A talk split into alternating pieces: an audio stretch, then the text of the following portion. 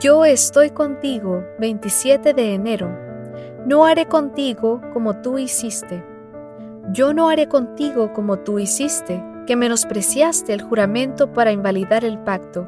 Antes bien, yo tendré memoria de mi pacto que concerté contigo en los días de tu juventud, y estableceré contigo un pacto eterno.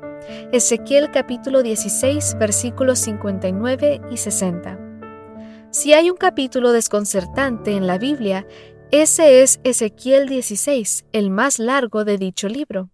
Mediante una bien elaborada alegoría, repleta de frases poéticas y de figuras del lenguaje, el Señor expresó su desencanto por la infidelidad de su pueblo.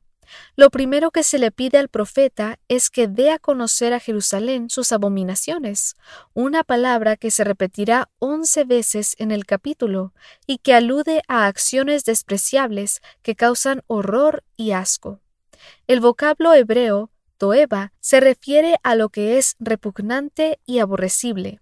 Luego, a lo largo del texto, Dios irá revelando todo lo que considera abominación fabricar imágenes y fornicar con ellas, sacrificar sus hijos a dioses paganos, incluso ante la inmensa cantidad de fornicaciones con las naciones y dioses extranjeros, el Señor llamó prostituta a la nación escogida.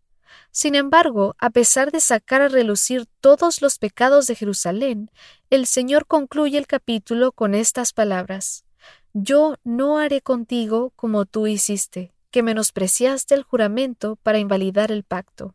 Ezequiel aquí nos confronta con el misterio de la fidelidad divina ante la infame infidelidad humana. Mientras nosotros nos alejamos de Dios, Él no se aleja de nosotros. Él no es como nosotros. Él no nos abandona cuando lo abandonamos. Nosotros violamos el pacto, pero Él se mantiene fiel al pacto. Él no hace con nosotros lo que nosotros hacemos con Él. A pesar de nuestra maldad, Él sigue buscando la manera de hacernos saber que nos perdona. Una de mis citas favoritas de Elena G. de White, que me parece que resume adecuadamente el mensaje de Ezequiel 16, dice a menudo tenemos que postrarnos y llorar a los pies de Jesús por causa de nuestras culpas y equivocaciones. Pero no debemos desanimarnos. Aun si somos vencidos por el enemigo, no somos desechados ni abandonados por Dios. No, Cristo está a la diestra de Dios e intercede por nosotros. Promesas de los últimos días, página 122. Nosotros nos hemos alejado de Dios, pero Él sigue estando a nuestro lado.